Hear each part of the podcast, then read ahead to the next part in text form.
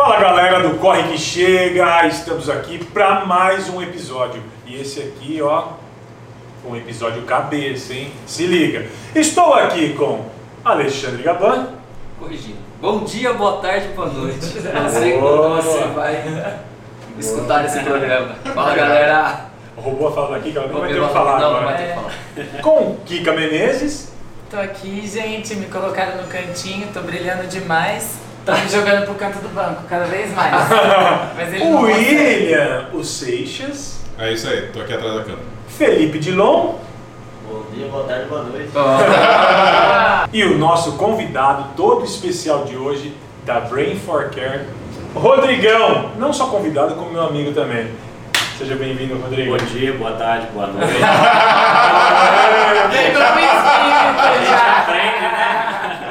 Tá acabando com as falas da Kika, todo mundo. Ela não vai falar nada durante o programa, mas isso eu quero ver. Cara, o Rodrigão, ele é engenheiro, formado aqui na U S P e é... Correção. Opa! Sou formado na, no CEFET Minas. Ah, boa! E fiz mestrado aqui na U S P. Ah, boa! Tá terminando o doutorado. Tá vendo? Esse é o Rodrigo, sim, tá vendo? Sim. Tá vendo? A amizade é bom por causa disso, né? Porque já já conhece, né? Já, já, já quer contar, é isso daí. Acho bom, ótimo as pessoas perceberem o tipo de âncora que elas estão. Não sabe nada da vida do e convidado. Falou, não. É, perguntou que você estudou. É. É. É. Você sabe de onde ele é? Era aí. Agora o negócio... O negócio é o seguinte, tá tudo relacionado ao tipo de convidado que cada um traz. É claro. Olha, então... Das minhas amigas ainda... eu não errei nada. Ah, mas também você não sabe nem onde seu amigo estudou?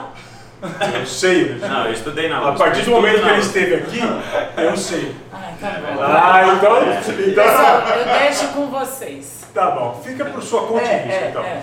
Mas o Rodrigão, cara, ele tem uma empresa de inovação na área médica que... vai revolucionar, já vem revolucionando o mercado médico e... Do mundo. Do mundo, né? Do Não mundo, só do Brasil, do mundo. do mundo. E ele vai contar um pouquinho da história dele, do corre dele aqui para vocês. Rodrigão, sinta-se à vontade. Obrigado, Wagner. Bom, prazer estar aqui.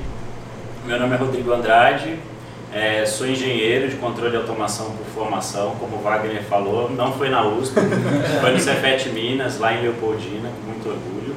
É, eu vim para São Carlos em dois mil e dez para poder fazer o meu estágio e daí eu comecei, terminei o estágio, fiz mestrado, terminei o mestrado, entrei no, no doutorado, estou finalizando o doutorado agora no meio do ano. É isso aí. Rodrigão, e como é, como é que você, quando chegou aqui em São Carlos, conheceu a, o professor Sérgio, que é um físico...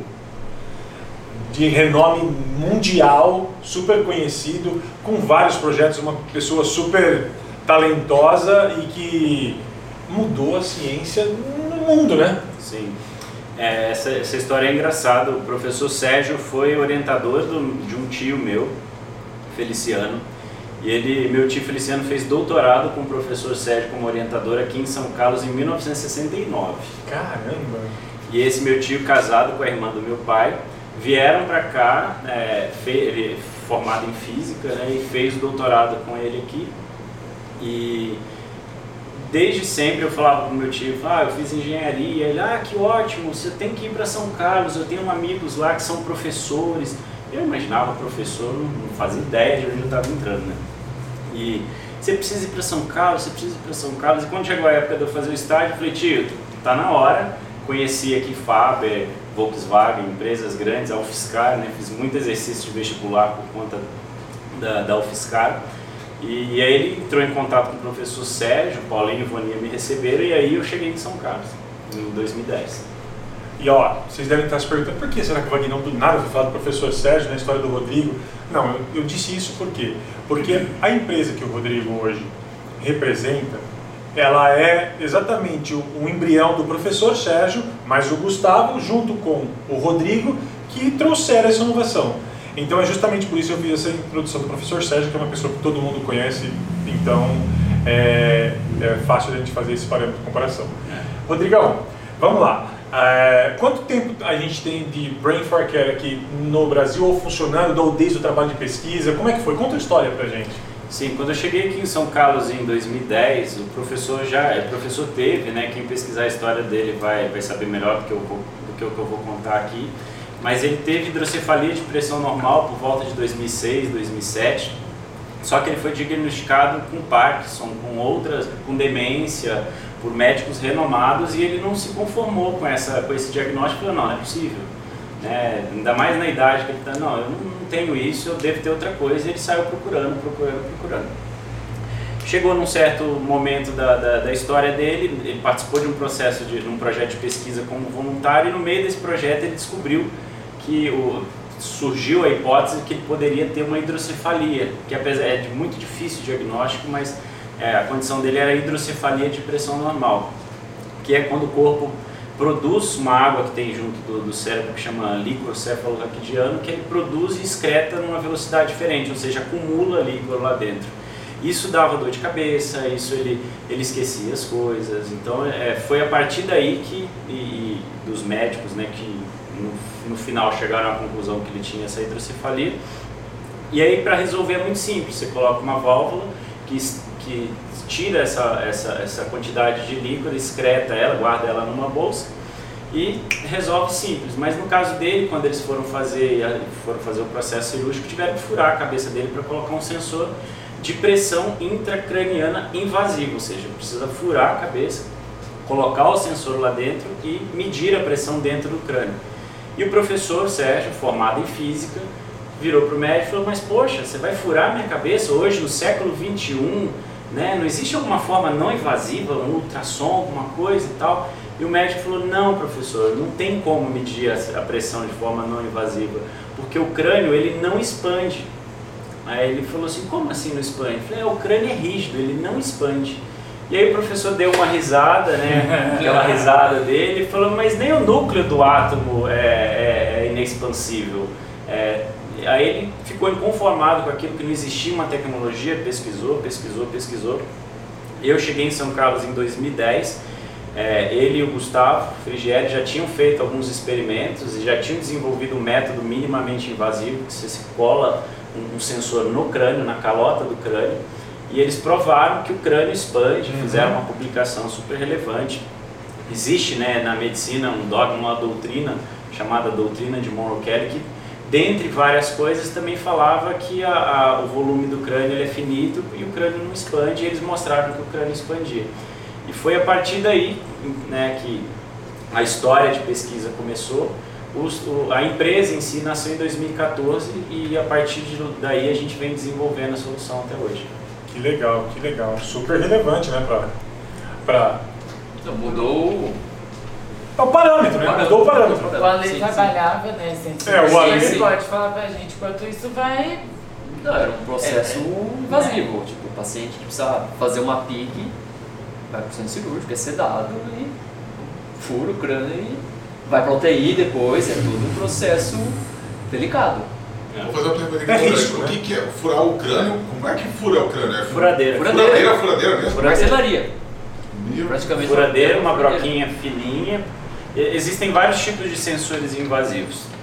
É, eu sei que vai entrar muito no technique, mas tem um mais fininho, que ele é só um probezinho que você coloca lá no meio do encéfalo, depois você fecha, porque você precisa vedar para saber a pressão lá dentro. É um chipzinho? É uma coisa? É, um, um pouquinho maior do que um fio de cabelo. Tem alguns que parecem um alfinete. É. E te, esse só mede. Tem, esse é o intraparenquimatoso. Tem outros, por exemplo, o intraventricular, que você consegue, se tiver com muito líquido lá dentro, você consegue, além de medir, você também consegue tirar um pouco do líquido lá para aliviar um pouco dessa pressão. É, esse você só coloca um, um, um caninho, que esse caninho ele, você pode depois extrair, sabe, a quantidade de líquido que você está tirando.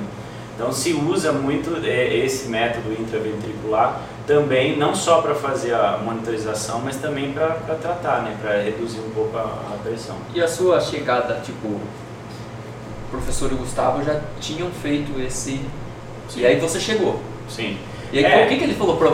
Qual foi sua função, assim? Olha, oh, nós temos isso aqui... Muito, muito legal a sua pergunta. Aconteceu o seguinte, eu cheguei para fazer estágio, eu formei em engenharia, estava formando na época engenharia de controle e automação, E moleque, né, fuçado, gosta de mexer na internet, já consegui, na época que eu fazia engenharia já tinha Google, então já, já era fácil ser rodado e pesquisar as coisas, e o professor ele nunca teve essa questão assim, ah, só, ele falou, nossa, eu tô com um problema aqui que eu preciso resolver.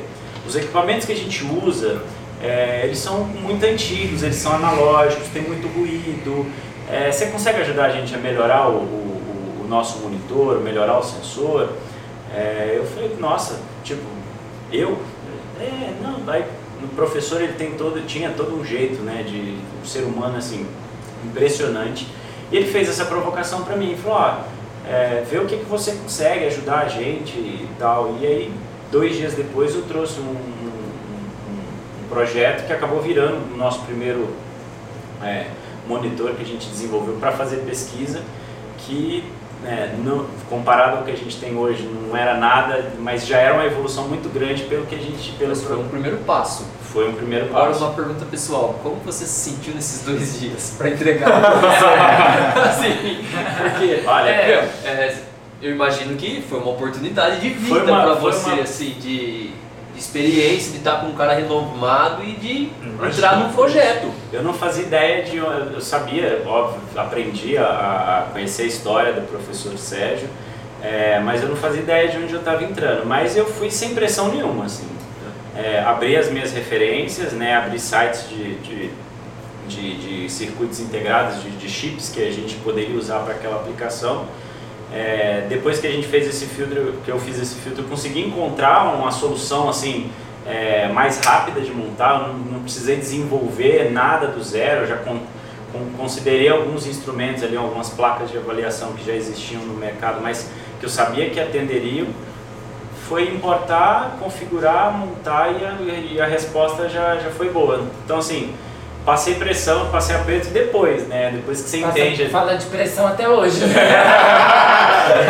e, e o professor Sérgio, assim, é, é uma, foi um, um aprendizado e uma oportunidade muito grande. E ele é o tipo que, assim, é, ele sempre foi um empreendedor nato, um cientista mais nato ainda. E ele te dá, e ele confia muito nos alunos dele. Ele sempre falou que é, o, o, o bom professor é aquele que forma alunos melhores do que ele. Então, se um cara... Do, do, do naipe do professor Sérgio fala isso com você como um aluno, ele te dá a esperança de que você pode conquistar tudo aquilo que você quiser. Ele não fala assim, faz isso aí pra mim, te olha de cima pra baixo. Ele olha de frente, liga, ligava, mandava e-mails, finais de semana ali, ah, tô com uma ideia assim, assim, assado, conversa de, de igual pra igual, assim. Então, eu acho que é, agradeço não só a ele, mas toda a família, né, a Ivoninha, o Paulinho, ao Gustavo, É, porque eu acho que foi um momento, né, tanto para mim quanto para o Gustavo, de aprendizado assim, junto com o professor Sérgio, é, é, com o professor Sérgio sem limite, não, não parecia que a gente tinha dificuldade de fazer nada, assim, foi um negócio muito interessante. Deixa eu fazer uma pergunta de, de ignorante de quem está. O Ale explicou que o antigo procedimento, é, o paciente vai para o centro cirúrgico, toma uma anestesia e tal, depois volta, U T I, quarto e casa. Nós estamos falando aí, sei lá, de no mínimo quarenta e oito horas talvez. O seu mapeamento, é, é, quanto tempo?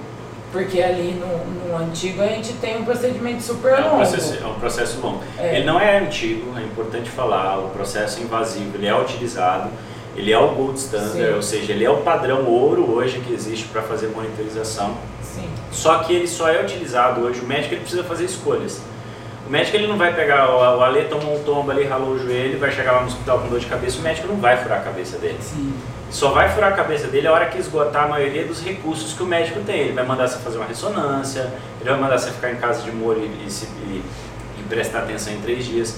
O que, que isso significa? Que a hora que o médico está usando o invasivo, é, é porque ele tem certeza que ele precisa daquela informação e que ele precisa cuidar da pressão intracraniana do paciente. Provavelmente ele rebaixou na escala, né? Exatamente. Mas tem uma escala de consciência que se segue, é. que é alguns pontos, que é feito de hora em hora, de tempo em tempo, que vai mostrando se o paciente está mantendo a escala, acho que quinze, e aí vai caindo, tipo, ó, a escala deu... De três a quinze. É, você tem deu três... seis, opa! Isso. Conforme vai diminuindo, você olha a pupila, você olha várias coisas, Sim. e conforme Mas... o paciente vai rebaixando, você vai ficando, se ele está bem, você não precisa fazer muita coisa. Agora, se ele começa a rebaixar, você fica, você não consegue ter a resposta do paciente para saber se ele está com dor. Se ele é, essa tá... escala, é, alguns tópicos começam, responde a estímulo verbal? É. Sim, não lembro mais, tá? Cinco pontos. Ah, ah, ah, não, então qual que é o próximo? A dor, quatro pontos. E aí vai, a pupila, então faz essa classificação é. para ver o nível de consciência. Então, respondendo a sua pergunta, ela é um pouco mais complexa, porque assim, é, é, é injusto você fazer uma comparação entre os dois. Sim. Você precisa... E a gente descobriu isso com o tempo também. No começo, né, o pessoal fala, ah, vocês vão substituir invasivo. A gente ficava assim, nossa, será, né? Não, não faço ideia, né? A gente sempre, como cientista, a gente sempre duvidou muito. Ah, não acho que é um negócio tão assim. É, mas, te respondendo rápido e depois dando mais detalhes, uma monitorização pode ser simples, assim, cinco minutos. Tá. Eu posso, levo um minuto para tirar o sensor da maletinha, configuro no aplicativo, coloco na sua cabeça. Aí a monitorização depende do tempo que o médico quer monitorar, porque você quer tirar uma foto de um minuto, você quer tirar cinco, quer tirar de dez, quer fazer meia hora, terminou, guardou, colocou a pessoa já. E com uma grande diferença que podia ser feito aqui e é. não no U T I. Exato. No centro cirúrgico, você, todo... você pode fazer com o paciente sentado, você pode fazer com o paciente deitado. E se usa, tem se usado hoje isso na clínica, inclusive, porque quando você deita e quando você levanta, você de certa forma está alterando a pressão arterial do paciente. Isso pode te ajudar a saber, claro, na condição onde ele está deitado, que a pressão arterial está um pouco mais baixa, está assim. Quando ele levanta, a pressão arterial tende a aumentar, está assado. Já o invasivo não, o invasivo você vai precisar usar ele como último recurso. Então, por ser invasivo, tem toda a questão de infecção, você tem que fazer procedimentos para evitar que tenha infecção. É, não é tão comum, mas acontece, principalmente Sim. em centros com, com, talvez com menos cuidados. Então existe essa... É, toda vez que alguém fala dessa comparação, é, a gente sempre se olha como uma coisa preditiva, que você consegue usar antes de ter a necessidade de usar o invasivo, mas Sim. ainda assim, usar o invasivo, é, é, em alguns casos, é muito mais indicado que usar o nosso sensor. Boa. Ô Rodrigão, e para que vocês colocassem essa, essa tecnologia em funcionamento, uhum. é, com certeza muita pesquisa, muito trabalho, mas como que, me conta um pouquinho desse passo a passo nessas pesquisas, como que vocês começaram esse projeto, a hora que vocês falam, meu, tá pronto, vamos começar a testagem, sei lá. Legal. O, quando, o, quando eu cheguei, né, o, o Gustavo e o professor, eles já estavam escrevendo, estavam acho que finalizando, o, o, ou já tinham finalizado o, o, o trabalho, que foi o primeiro trabalho da, da, da quebra da doutrina de Monro-Kellie. E eles fizeram com crânio, eles colocaram um crânio, eles colocaram um crânio seco, colocaram uma bexiga dentro, colaram um strain gauge em cima, inflaram a bexiga e mostraram que inclusive a resposta é linear. Conforme aumenta um pouquinho a pressão, aumenta na mesma intensidade a quantidade de deformação do crânio. É, depois que, que se descobriu isso, aí a gente passou um longo tempo desenvolvendo a solução em off, não fazendo publicações, uhum. nem fazendo pesquisas, porque a gente estava patenteando a solução. Né? Então a gente passou por um processo assim que você... É, você precisa ficar em off, você precisa, quando você quer proteger a intele, é, intelectualidade do seu trabalho, você não pode fazer nenhuma publicação, senão essas publicações vão virar contra você. Vai falar, ó, mas você está falando, você está querendo isso, mas já existe uma publicação sua, inclusive, que você está falando como que funciona o método. Então a gente acabou ficando assim por baixo do, dos panos há alguns anos, é, mas desenvolvendo a solução, desenvolvendo os sensores. É, a gente começou fazendo a patente no Brasil, depois é, aplicou para os Estados Unidos e para a Europa. Patente é um negócio que demora, né? Você tem, é óbvio, você tem que fazer uma, os técnicos tem lá da, da, tem que fazer uma pesquisa gigantesca para saber se tem alguma coisa na sua área, não tem. E a gente respondeu e recentemente saiu a patente é, dos Estados Unidos, saiu da Europa e saiu agora, por último, saiu do Brasil, foi a primeira que a gente submeteu. Nesse comecinho vocês eram em quantos no laboratório?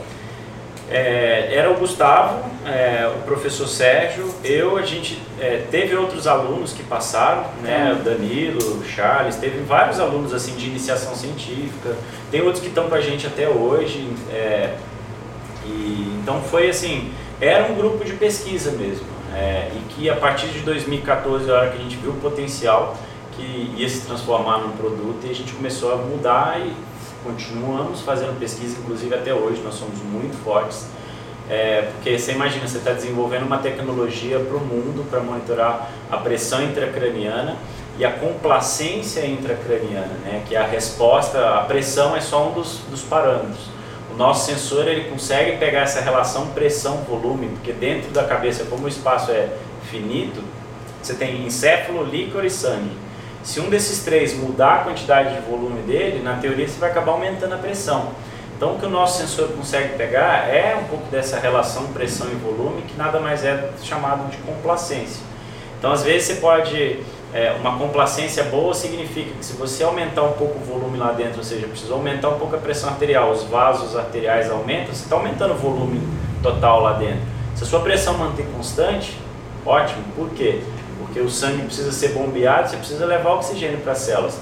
Se a pressão lá dentro começa a ficar muito forte, você não consegue entrar, porque a pressão está tão alta lá dentro que você não consegue vencer com o coração e ter essa perfusão da, da, do sangue no corpo. Então, essa capacidade do sistema de, de regular a pressão, o, o, o nosso cérebro é uma das poucas partes do, do... o nosso sistema nervoso é uma das poucas partes do corpo que consegue regular a pressão é, sem depender tanto da pressão arterial. Ou seja, a pressão aumenta, eu consigo jogar um pouco de sangue venoso para fora ou de, tirar um pouco de líquido da cabeça e ele mantém a pressão ali num, num valor normal, por volta de quinze milímetros de mercúrio. Que legal. Rodrigão, outra coisa, porque sempre que se traz uma inovação na área da saúde é, é complicado, né, cara? Porque é. é difícil, né, cara? É difícil, é muita gente estudando, é muita gente que... descrente de alguma situação. Você pode, durante esse processo todo, vocês passaram por algumas situações meio de saia justa para apresentar o produto de vocês no mercado? Sim, teve um caso muito engraçado que eu fui à prova viva. Eu e o Gustavo, em dois mil e quatorze, nós fomos passar um mês na, na, no Hospital São João, em Porto, é, em Portugal, é, para fazer uma pesquisa na U T I, É, para monitorizar pacientes com, com trauma, pacientes com problemas neurológicos que tinham a pique invasiva. Então a gente foi lá para colocar o nosso sensor junto com o invasivo e ver como que se comportava é, e deixar o paciente monitorizando a maior parte do tempo. Então levamos vários sensores, levamos um monitor é, e quando a gente chegou lá, uma, a enfermeira-chefe é, nos recebeu e et cetera. E na hora que a gente foi monitorizar, ela falou, olha... É, não acredito que, que, essa, que sua tecnologia funciona. Eu falei, poxa, por quê? Ah, como pode? Um negócio não invasivo, do lado de fora da cabeça, cabelo, et cetera. É, eu, eu não acredito, desculpa. É, eu falei, olha, é, eu acho que você vai ter uma surpresa, porque né, de todos os testes que a gente tinha feito no Brasil, as respostas tinham sido impressionantes. Claro, era a primeira vez que a gente... ia ter uma oportunidade de monitorar e comparar ali do lado invasivo e não invasivo em tempo real. E, e aí a gente até fez uma alteração no nosso monitor para colocar, ela, ela tirou por alguns minutos, paciente estável, sem problema, ela tirou o sensor, tudo tinha comitê de ética também, claro, sem, é, tudo certo. Ela tirou o catéter de pique do monitor, colocou no nosso, e a hora que colocou no nosso, ela virou e falou assim, ah, quero ver. Mostra pra mim qual que é o invasivo e qual que é o não invasivo. Eu tava com o celular assim, tirando foto, porque eu tinha visto que as duas curvas estavam idênticas. E aí eu tirei a foto e falei, olha, mostra você, porque se você não tá vendo a diferença, significa que os dois estão idênticos. E aí no reflexo do, do coisa, tinha, tava o rosto dela, eu tirei a foto no momento que ela teve, que ela percebeu que os dois eram iguais, assim. Então eu arrepio até hoje, porque pra mim foi um momento muito marcante. E ela, a partir dali, passou a ser uma patrocinadora nossa. É, aparecia um paciente, falou, oh, apareceu um paciente ali, sério. Ela falou, coloca um invasivo junto para eu poder ver. E ela via que as curvas estavam iguais, ou muito parecidas, né? Óbvio, você está pegando o sensor do lado de fora, não significa que a curva seja cem por cento as mesmas, mas o parâmetro que a gente tira é muito fidedigno, né? É muito... É, é, é substituto àquele, no caso onde você não tem o invasivo, então ela ficou impressionada, assim, então foi uma coisa, e já aconteceu em muitos congressos, o Gustavo vivenciou isso muito mais do que eu, né, de chegar num congresso, você tem médicos que, por é, ignorância, assim, de não conhecer, de não ter estudado e, e de não acreditar, porque é difícil, a, a, é uma ideia muito simples. Algo que não está na realidade dele, né? É. De repente ele, ele vem do... Né? Não, é pique, tem só pique que fez isso é. né, até hoje, e se, sei lá, se pega um, posso nem, nem sei se médicos mais antigos, sim, vão, normal, que eu fiz assim, é assim, eu assim, assim, eu fiz assim, é. você chega com um, não, você quebra, né, você é. quebra um, um aparelho, que chega com o celular pro médico desse, ele não usa, é, é, não, é normal. Mas e aí, tem uma coisa que, que a gente sempre tenta não falar, que a gente... Porque a, a politicagem no meio disso tudo também influencia muito, né? Influencia. Às vezes positivamente, outras nem tanto, mas e vocês também sofreram algum tipo de, de pressão desse tipo ou não? Foi mais tranquilo? Não, eu acho que não. Até muito pela seriedade que a gente sempre levou. O professor Sérgio foi, é, sempre foi muito sério nas coisas que, que na época né, que ele atuava e nos representava. Então, eu acho que a gente nunca passou por uma saia justa. Óbvio, né? Em, em, em feiras, etcétera, aparece representantes, pessoas ah, que fazem uma proposta assim mais... Mas a gente não, não, não é no nosso, não está no nosso D N A, sim, então a gente sempre ótimo. Foi muito... A gente sempre nasceu muito com esse viés de pesquisa. Então, cara, oportunidade da nossa vida, criar um produto que você pode salvar a vida de outras pessoas... Esquece o lado financeiro, a gente já salvou, quando a gente descobriu que a gente salvou uma vida, que foi o caso da Maia, que virou a nossa primeira história de saúde e felicidade, eu falei, zerei a vida, cara, eu não preciso de mais nada, você sabia que você fez uma coisa, né? Pode ser um acidente, você, você evitou um acidente, uma pessoa claro. De ser atropelada, aquilo ali já faz sua diferença.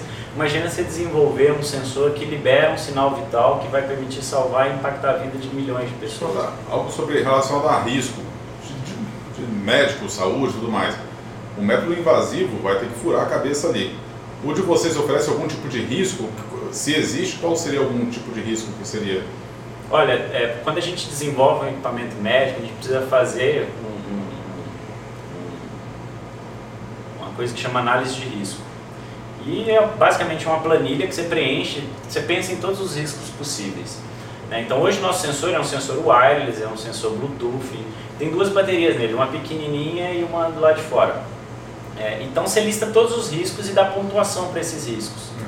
O maior risco que a gente pontuou lá é a possibilidade da bateria vazar, a bateria esquentar, a bateria explodir. É quase que o risco zero. É, é por quê? Porque é um sensor, a gente acabou não explicando, mas ele é um sensor mecânico.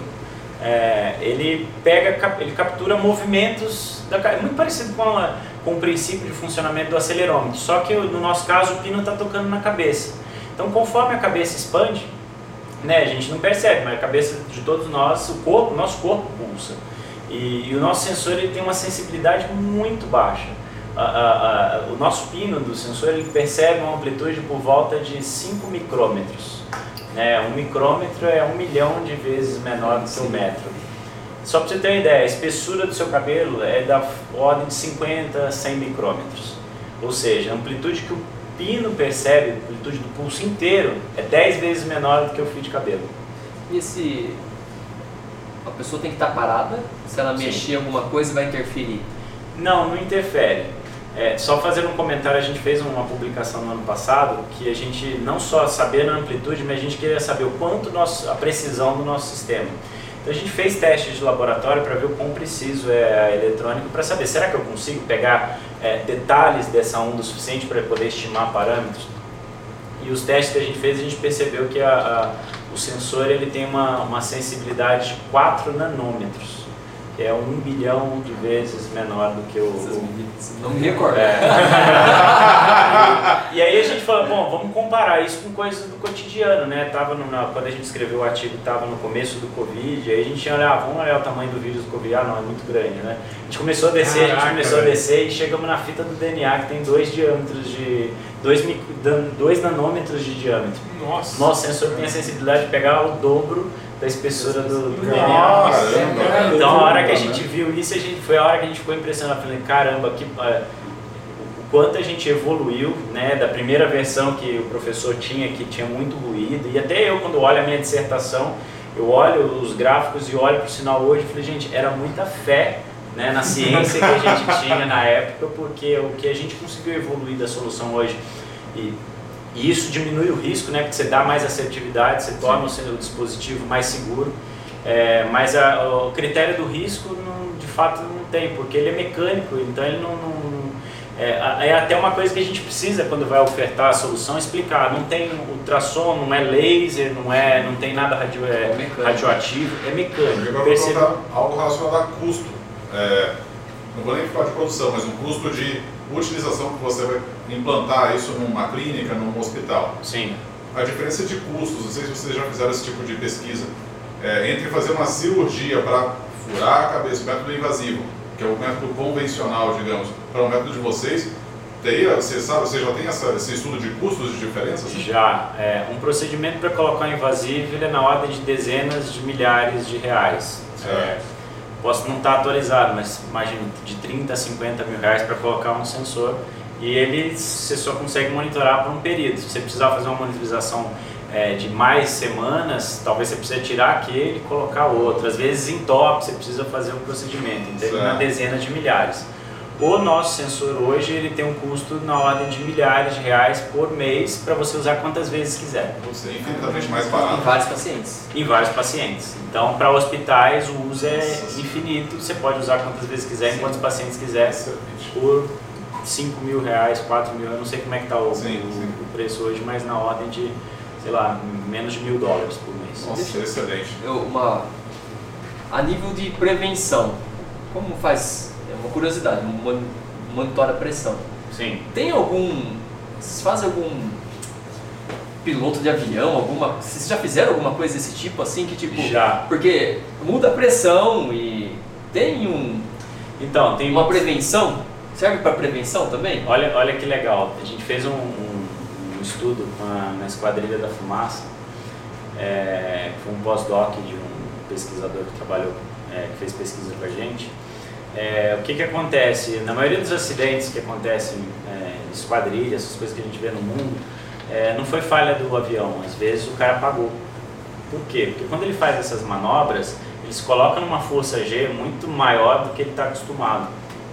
E às vezes se ele está estressado, brigou com a esposa, não, não, sei lá, está com um problema, ele, essas, esses estresses criam carga, uma carga de, de hormônios que talvez a pessoa já vai para lá talvez não muito boa. Então surgiu-se essa demanda de falar, nossa, é, seria importante que a gente fizesse para todo piloto que vai fazer alguma coisa, que fizesse uma monitorização antes, porque se ele já estiver comprometido, você não deixa ele fazer porque corre risco dele, dele nem apagar. Vou, nem Eu vai. não fui no voo, mas a gente fez os experimentos. Durante o voo? É, durante o voo a gente colocou o sensor. Não, você foi no voo? Não. Eu subi no avião para poder, poder, poder colocar o sensor na cabeça do cara, mas não... não Faltou não, coragem. Não foi no Faltou convite. Ah, Faltou convite, porque eu queria ir. É, mas, e aí fizeram o, o, o, o experimento, óbvio, né? O nosso sensor é um sensor mecânico, estou falando super sensível. Qualquer movimentação, não vou te falar que do começo ao fim é bonito. Ah, você fez a pergunta de movimentação, então acho que casa as duas coisas. É, no, hoje nós, nós não temos, a nossa solução não é só o sensor, a gente tem uma nuvem, né, toda uma cloud que faz esse processamento automático dos dados e entrega o relatório para o médico. E a nossa nuvem ela tem uma inteligência que ela remove artefatos. Então eu estou com um sensor aqui, conforme meu coração, a cada batida do meu coração é um pulso que tem no sensor, porque é a chegada do sangue na cabeça. Se eu movimentar, se eu mexer, qualquer coisa, o algoritmo vai perceber aquilo, baseado no, no comportamento anterior, ele remove. E se eu tiver dados úteis suficientes para poder te, gerar uma média e tirar os parâmetros associados no final daquele primeiro minuto, ele te entrega, senão ele fala, ó, esse minuto não teve qualidade suficiente. Você pode fazer quantos minutos você quiser. Na, na maioria do tempo nós somos, é, a, existe uma tendência da morfologia, se o seu corpo não mudar, ela mantém a mesma. Então se um minuto às vezes ficou... um pouco pior porque o paciente mexeu, você consegue ver, inclusive, estatisticamente que o intervalo de confiança daquilo ali ficou baixo. É, quando o minuto está bem estável, a curva fica muito bonita, então você consegue fazer quinze minutos de monitorização e analisar, escolher o minuto que você quiser. Hoje, até inclusive no ultrassom, vocês já tiveram a oportunidade de, de fazer um ultrassom, o, o médico ele vai lá, ele filma, ele tira, ele tira um recorte daquele momento. Sim. Então o que a gente faz não é só um recorte, a gente recorta todos os pulsos úteis daquele minuto, faz uma média, faz uma estatística ali para passar um valor mais confiável para o médico. E antigamente, né, inclusive na época né, que, o, que eu cheguei, o Gustavo fazia tudo, o Gustavo soldava os sensores, o Gustavo fazia o teste, fazia as análises, e aí, ah, quando eu cheguei eu falei, ó, deixa eu cuidar dos sensores, você cuida do resto. E aí depois, conforme a empresa foi crescendo, a gente trouxe gente para poder criar toda a inteligência e aí hoje é tudo feito automaticamente. E o cara então consegue ter o dado em tempo real? Em tempo real. E esse o do médico avião, como nem foi? Precisa estar lá então? O do avião, assim, minha curiosidade, como foi lá em cima? Ele chegou, fez o... Ele fez a... Mudou a pressão? Foi... Ó, é uma coisa importante que a gente não falou, que o nosso sensor ele não mede, assim como o invasivo mede a pressão, o nosso sensor ele mostra a morfologia. Então é o desenho do pulso, o coração bateu, ele pulsa o sangue para o resto do corpo, e essa chegada do sangue na cabeça, em pacientes que estão com a complacência é, alta, né, e, e a curva saudável, ele é como se fosse um tobogã, é a nossa logo. Se você pesquisar a nossa logo, você vai ver que é um, ele tem três picos característicos. O primeiro pico, que é a chegada do sangue na cabeça, tem o segundo e o terceiro. O segundo, quando ele está menor do que o primeiro, significa que quando o sangue chega na cabeça, ele reverbera, ele amortece. Quando ele fica maior, significa que lá dentro está tão duro que chegou, bateu e voltou mais rápido a ponto da curva ficar mais alta. Então sim, nesses momentos onde o paciente, onde o, o, ele, ele foi exposto a uma, uma curva G, é, uma força G muito elevada, o, o corpo dele responde ele de maneira dinâmica, ele fica é, comprometido, mas qual que é a diferença? Pacientes saudáveis voltam para a normalidade. É a mesma coisa você pegar um sensor, subir uma escada correndo e medir a sua pressão arterial lá em cima. Você vai chegar lá em cima, sua pressão arterial vai estar elevada, o que vai te demonstrar se você talvez esteja saudável hemodinamicamente ou não, é a capacidade do seu corpo de controlar e voltar a sua pressão para o normal. Rodrigão, aproveitando que você usou a referência da, do pulso na logo, que a gente falou de alguns cases, sim, que você até se orgulha disso, ter salvado a vida da, da menininha, se a galera que está vendo aqui o podcast tiver curiosidade, onde eles vão encontrar esses arquivos? Esses, esses filmezinhos, essas informações que você está passando, até o produto para ver. Sim, nas nossas redes sociais nós temos o site brain four care, temos é, páginas no... Qual que é o nome da rede social? Instagram.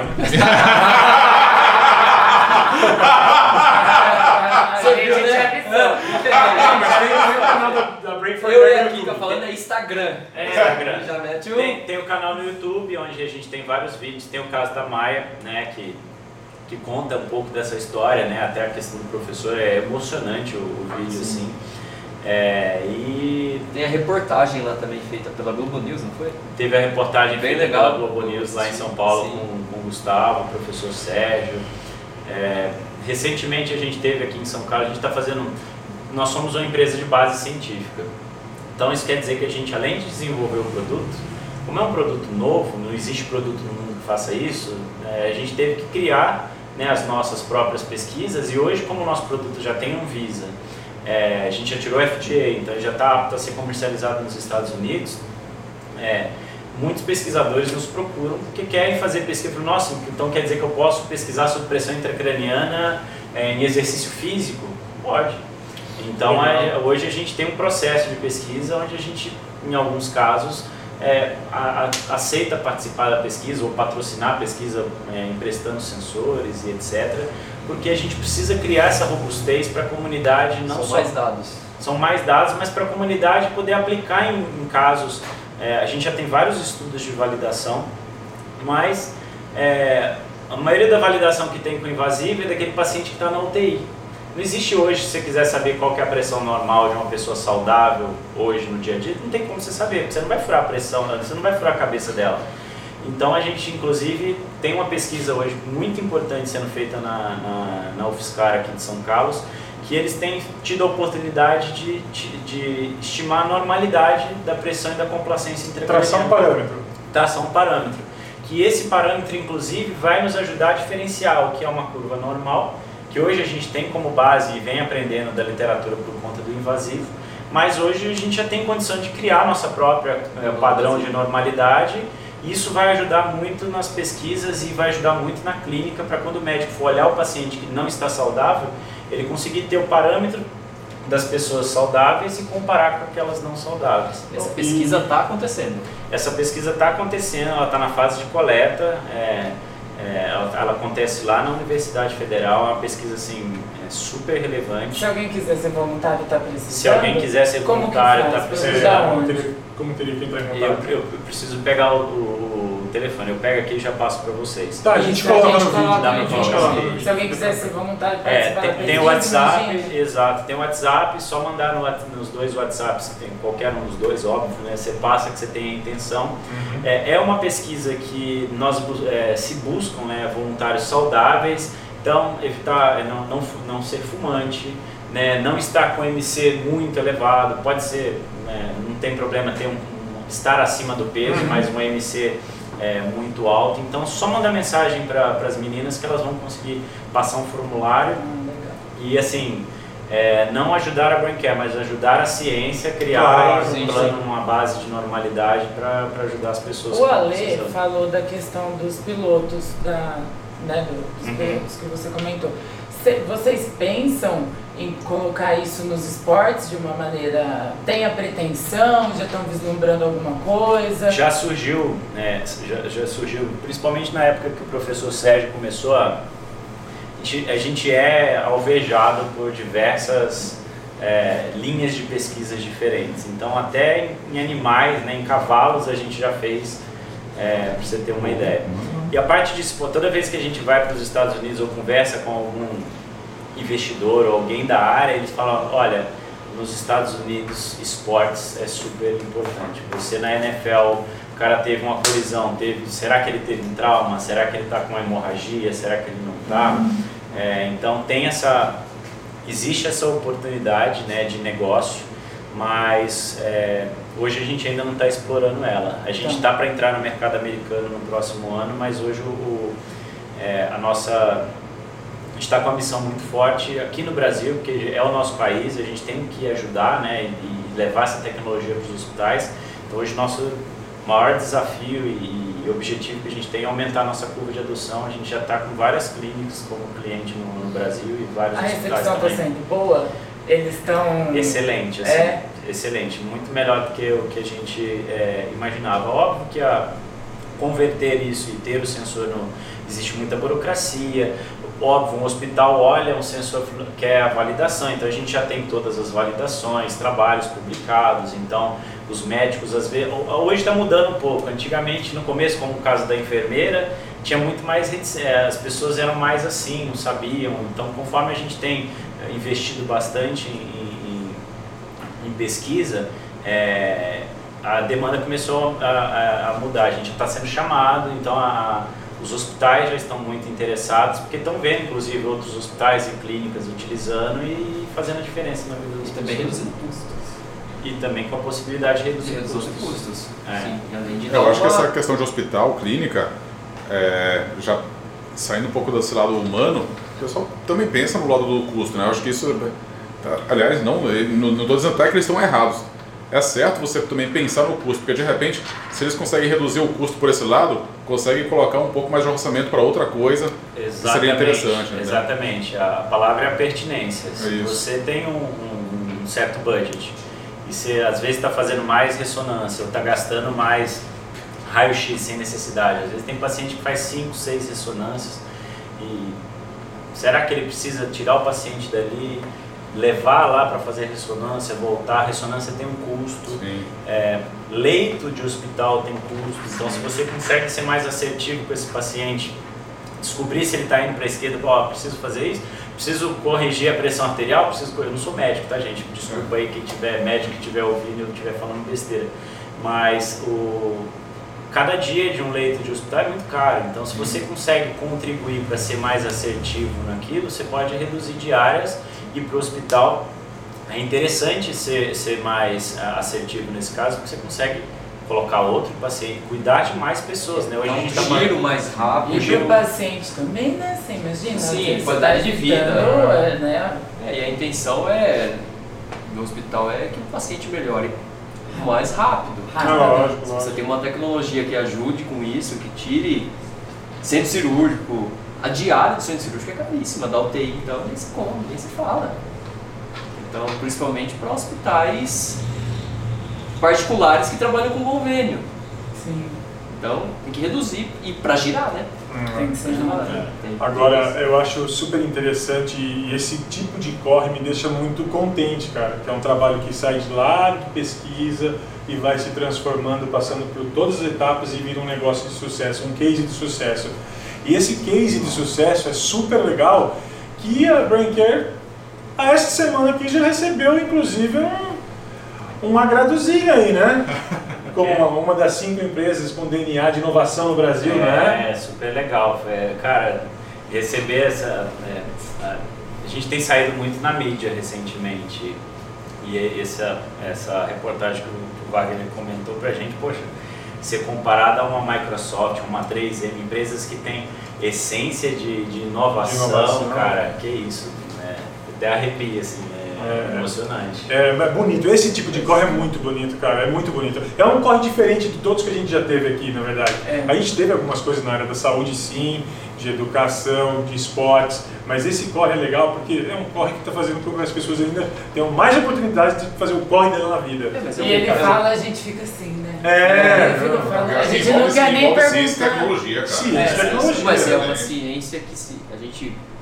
de onde tudo começou, é, é aquele tal fator, qual problema você vai resolver? Foi quando o professor começou. Exato. Com tudo isso. Exato, é. Se esse problema tivesse acontecido comigo, com qualquer um de nós... É, exatamente. Aconteceu com a pessoa certa, na hora certa, fez a provocação é. certa, tinha condição de, de provocar aquilo, de correr atrás de, de... É um professor, você coloca um aluno seu para poder... Eu acho que a hora que o médico falou para ele, não, o cérebro não expande. Acho que foi ela que virou a chavinha na cabeça dele e falou, peraí que acho que eu vou te mostrar que mas você olha tá só, errado. Porque muitas vezes um corre é longo. Quanto tempo, você sabe? Quanto tempo que o médico falou, professor, isso é assim. Que ele falou isso pro professor, não, o cérebro não expande. O crânio. O crânio. O crânio. Desculpa, o crânio não expande. Tá, começou ali... Plantou uma sementinha ali no professor. Nossa, uma sementona. Uma sementona. Falei, eu falo sementinha porque é, é uma coisa. É. Daquela data até hoje, quantos anos? Olha, eu não, eu não estava aqui, né? O professor teve a condição dele em, a partir de dois mil e seis, dois mil e sete, é, mas eu imagino que foi entre dois mil e sete e dois mil e nove ali que teve essa... Nós estamos com quase quinze anos. Problema, talvez até mais próximo, dois mil e seis, dois mil, acho que foi em dois mil e sete, por, por aí, posso estar é, errando. Um corre que aí foi agregando pessoas, que foi trazendo conhecimentos e chegou onde vocês estão hoje. Isso, vocês estão mudando o, o padrão da humanidade, é. podemos dizer. Sim. O, o Gustavo, né, que é o né, professor, eu, Gustavo, somos um dos cofundadores da, da empresa, e o Gustavo chegou antes de mim, né, ele, o caso dele foi até emblemático, ele, ele trabalhava numa farmácia, ele recebeu uma ligação é, do professor, não para ele, mas para a farmácia, falou, ah, eu estou tomando um medicamento aqui, e eu queria saber a composição, aí eu, o Gustavo falou, ó, é um medicamento tal, ele tem isso, isso e aquilo, que atua naquilo e tal, fez o trabalho de um bom farmacêutico. O professor, nossa, não sei o que lá, e se eu tomar isso aqui? Então, então teve essa conversa entre eles, o professor se apaixonou pelo Gustavo, chamou ele para almoçar na casa dele pelo telefone, dali o Gustavo ele convidou ele para fazer um mestrado que se transformou num doutorado é, direto que o Gustavo fez, então o Gustavo junto com ele fizeram esses experimentos, criaram um sensor é, minimamente invasivo e eu posso dizer que eu cheguei na parte mais gostosa, assim, que é desenvolver o equipamento, desenvolver o método não invasivo junto com ele e tal, então assim, você perguntou da pressão, eu não senti pressão, eu senti um prazer, porque eu falei, nossa, ganhei de bandeja na minha mão uma bela de oportunidade de usar, não todo, mas eu, a linha de conhecimento que eu sei, eu sei fazer meu corre, eu sei procurar, eu sei entrar no Google, vou pesquisar, entrei nos sites de fabricantes, pesquisei os chips, e dali começou, cara. Então, assim. É, podemos falar que é a competência com a oportunidade, né? É. Que não, e não. Isso foi. O, o, olha só, você contando isso, você fala o atendimento telefônico é, do Gustavo. De um cara que trabalhava numa farmácia, que recebeu uma, uma ligação que foi super se, bem... Se ele tivesse estado... Se o Gustavo é. tivesse num dia ruim, tivesse se dado uma resposta meio assim... Ah, atravessada, atravessada... Já falei até o farmacêutico nem tá aqui agora. O projeto não existiria, pode conhecer. É, porque... Se vocês conhecessem o Gustavo, o cara é uma das pessoas mais gente boas do mundo. A gente assim, pode trazê-lo. É, um próximo legal, programa. Legal. Ele, ele é impressionante e assim... É, inclusive foi do Gustavo a ideia de criar o sensor não invasivo, ele teve a ideia através de uma tampinha de Coca-Cola, de colocar uma mola, colocar um string gauge na tampinha de Coca-Cola e eu olhei para aquilo e falei, você tá maluco, isso não vai funcionar, ele falou, não, funcionou, coloquei na minha cabeça, eu vi, etcétera. Então o desenvolvimento, e, e óbvio, né, a gente tem uma metodologia científica, toda uma forma, um procedimento para desenvolver as coisas, mas as ideias nascem é sacadas assim. Sim. Que maluco é isso, né, cara? Isso é muito maluco. A oportunidade pode bater na sua porta. É, tem alguma pesquisa, algo que vocês fizeram em relação tipo, a mudança aqui, é, climática? Se a pessoa mora numa região que é mais quente, o corpo dela acho que trabalha de uma forma diferente. É, como, é, como que o coração bombeia o sangue? Não, cara, interessante. Olha, eu já ouvi todos os tipos de, de pesquisa. Essa é de mudança climática. É, não, tem essa questão dos corredores, né, que às vezes pegam uma altitude mais alta, onde o ar é mais, o ar é mais rarefeito, sim, sim, é. O seu corpo aprende, né, a, a dosar e a entregar a quantidade de oxigênio suficiente. Quando você chega aqui, você está com oxigênio, você não precisaria de ter aquela carga respiratória muito grande, mas com relação à temperatura eu acho que não, que eu, que eu saiba não. Tá. Dessa, dessa tecnologia, podem surgir outros equipamentos? Vocês já pensaram nisso? Já. Porque, desculpa, é, dessa, por ser mecânico, sim, como, a, a ferição, posso falar assim? Pode. Essa ferição, pode surgir outros equipamentos? Vocês já pensaram de alguma coisa? Pode. É, o que, que a gente fez, né, na nossa linha de desenvolvimento? Quer olhar o nosso sensor? O nosso sensor, ele, ele é mais ou menos desse tamanho, assim, né? Quase o tamanho de um, um sabonete, sei lá, como se fosse um sabonete aqui na, na cabeça com uma fita. Sabonetinho de hotel. Não, um pouco maior. Maior? É, porque a gente, antes o sensor ele era, ele era até mais fininho, mas a gente precisou colocar toda a eletrônica e colocar a bateria dentro dele. A gente trouxe um monitor multiparâmétrico para dentro do sensor, ah, com conexão com o Bluetooth para conectar com o tablet e enviar os dados pela internet. Então, por conta de ter que embarcar toda essa tecnologia aí, a gente desenvolveu um equipamento para ser vinte e quatro por sete. O tamanho da bateria que a gente escolheu, ele era uma bateria mais flat e aí ele ficou com esse tamanho por conta disso. Então, existem muitos desenvolvimentos que a gente está fazendo, a gente tem condição de miniaturizar, a gente está trabalhando nisso, mas hoje existe uma, uma, uma, uma tendência que é você ter a multimodalidade, que é você ter a capacidade de analisar não só um parâmetro, mas vários parâmetros. É, com um parâmetro só você não chega a diagnóstico de nada, nem com o nosso sensor e nem com nada, nem Sim. com o sensor de temperatura. Mas é, se você monitorar dois sensores ao mesmo tempo, você pode estimar uma outra coisa. Então a gente tem algumas linhas de, de pesquisa, é, que a gente tem feito desenvolvimento não só com um, mas tem muitos médicos que falam, ah, e se eu quiser colocar dois, um de cada lado, eu posso? A gente fala, olha, o desenvolvimento foi feito para ser unilateral, você quer fazer dos dois lados, faz primeiro aqui, depois aqui, mas a gente já está desenvolvendo muita coisa aí debaixo do, do, do, nosso, do nosso barquinho de diversão para poder monitorar crianças recém-nascidas, né? Eu falei para você do tamanho do nosso sensor, eu tenho um filho, né?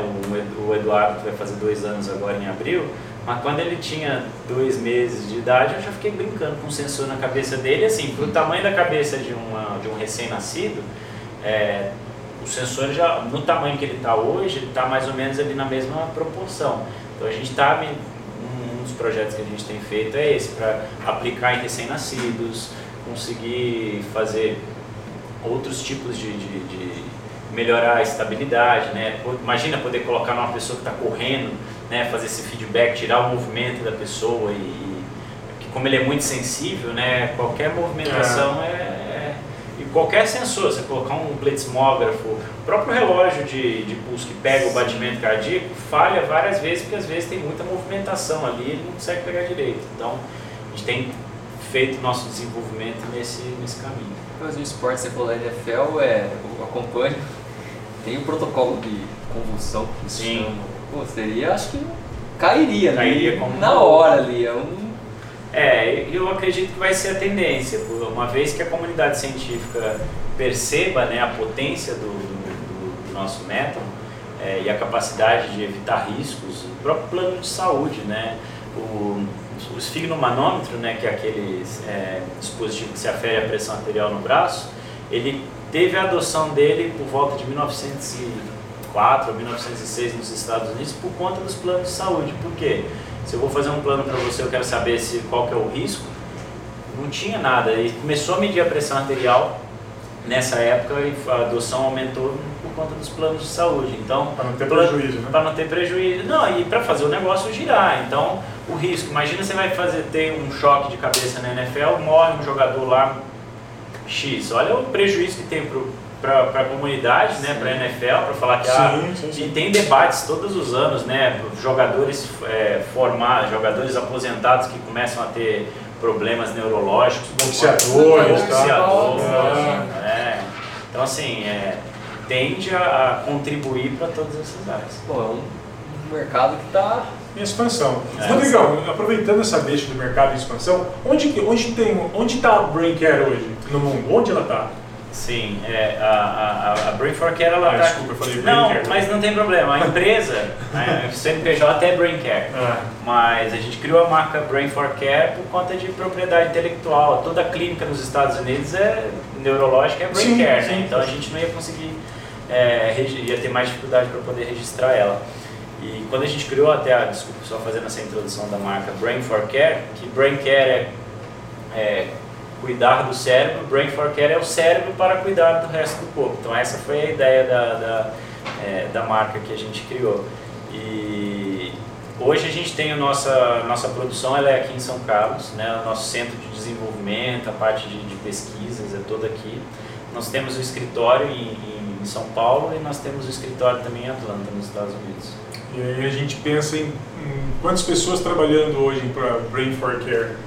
Diretamente? Por volta de, é, diretamente por volta de cinquenta, cinquenta e pouco. Era a minha pergunta, então, com essa dúvida aí. Ah, bastante é, gente. É, assim, se for olhar a comunidade, pesquisa, é, tem, tem bastante gente por volta, assim, mais direto com a gente, por volta de cinquenta, cinquenta e cinco, chutaria por aí. Que legal, e tem um projeto de expansão, então? Temos, a gente está, agora tirou o F D A, nosso F D A foi aprovado, né, para a nossa solução wireless. A gente já tinha o F D A para a solução com fio, que é a versão anterior. Mas no nosso, no nosso plano, é, nosso modelo de negócios é para oferecer um serviço com o nosso sensor. Então, é um, o sensor é muito simples, o relatório é muito simples e o nosso modelo de negócio é muito simples também. Então, a gente não vende a nossa solução, a gente oferece um serviço por um fee mensal, onde o hospital pode fazer quantas monitorizações é, ele, ele quiser. E agora com os Estados Unidos, que, né, a gente, eu costumo fazer a brincadeira, Brasil e Estados Unidos juntos tem metade do, do mercado mundial, onde só os Estados Unidos é quarenta e nove por cento. Então, assim, é, é, é muito relevante a presença do mercado dos Estados Unidos, é o mercado mundial, né, e Europa também tem a sua significância, a gente tem planos de, de ir para lá nos próximos anos, mas é, a gente está se preparando para poder entrar no mercado americano.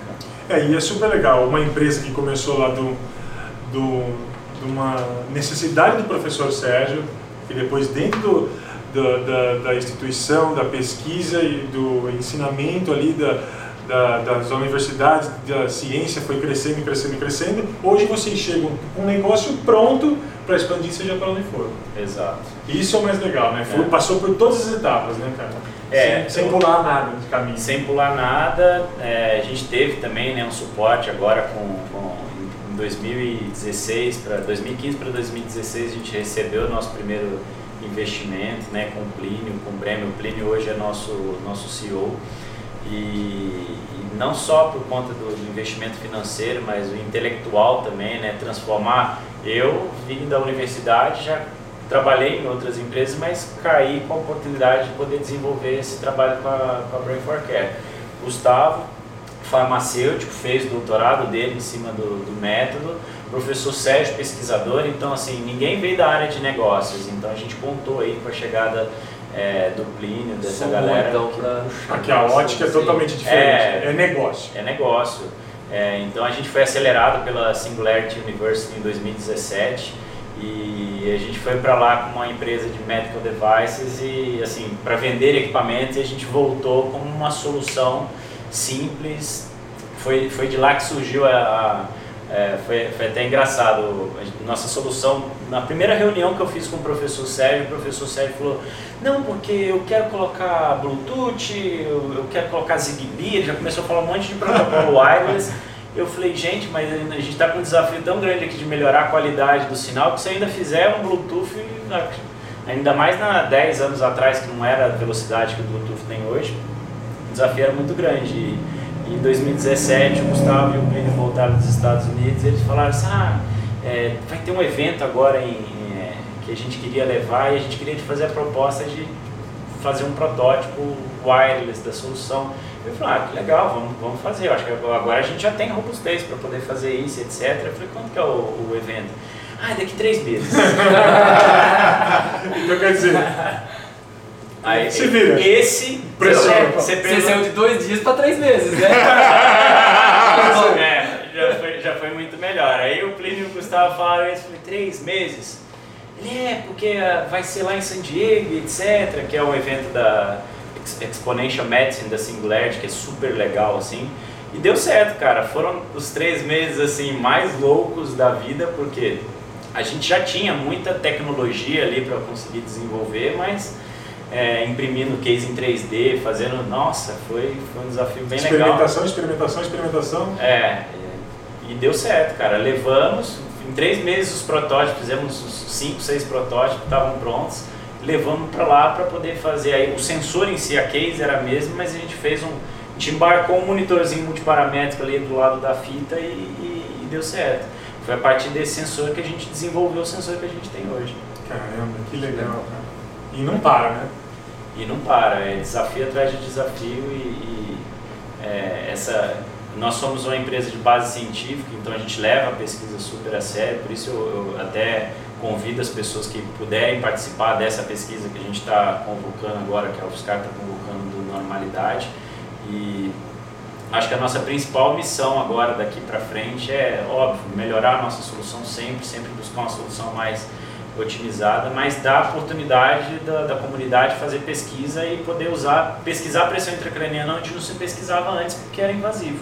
E com o nosso sensor agora a gente tem essa oportunidade de conhecer os efeitos da pressão e da complacência intracraniana em locais onde não era possível antes.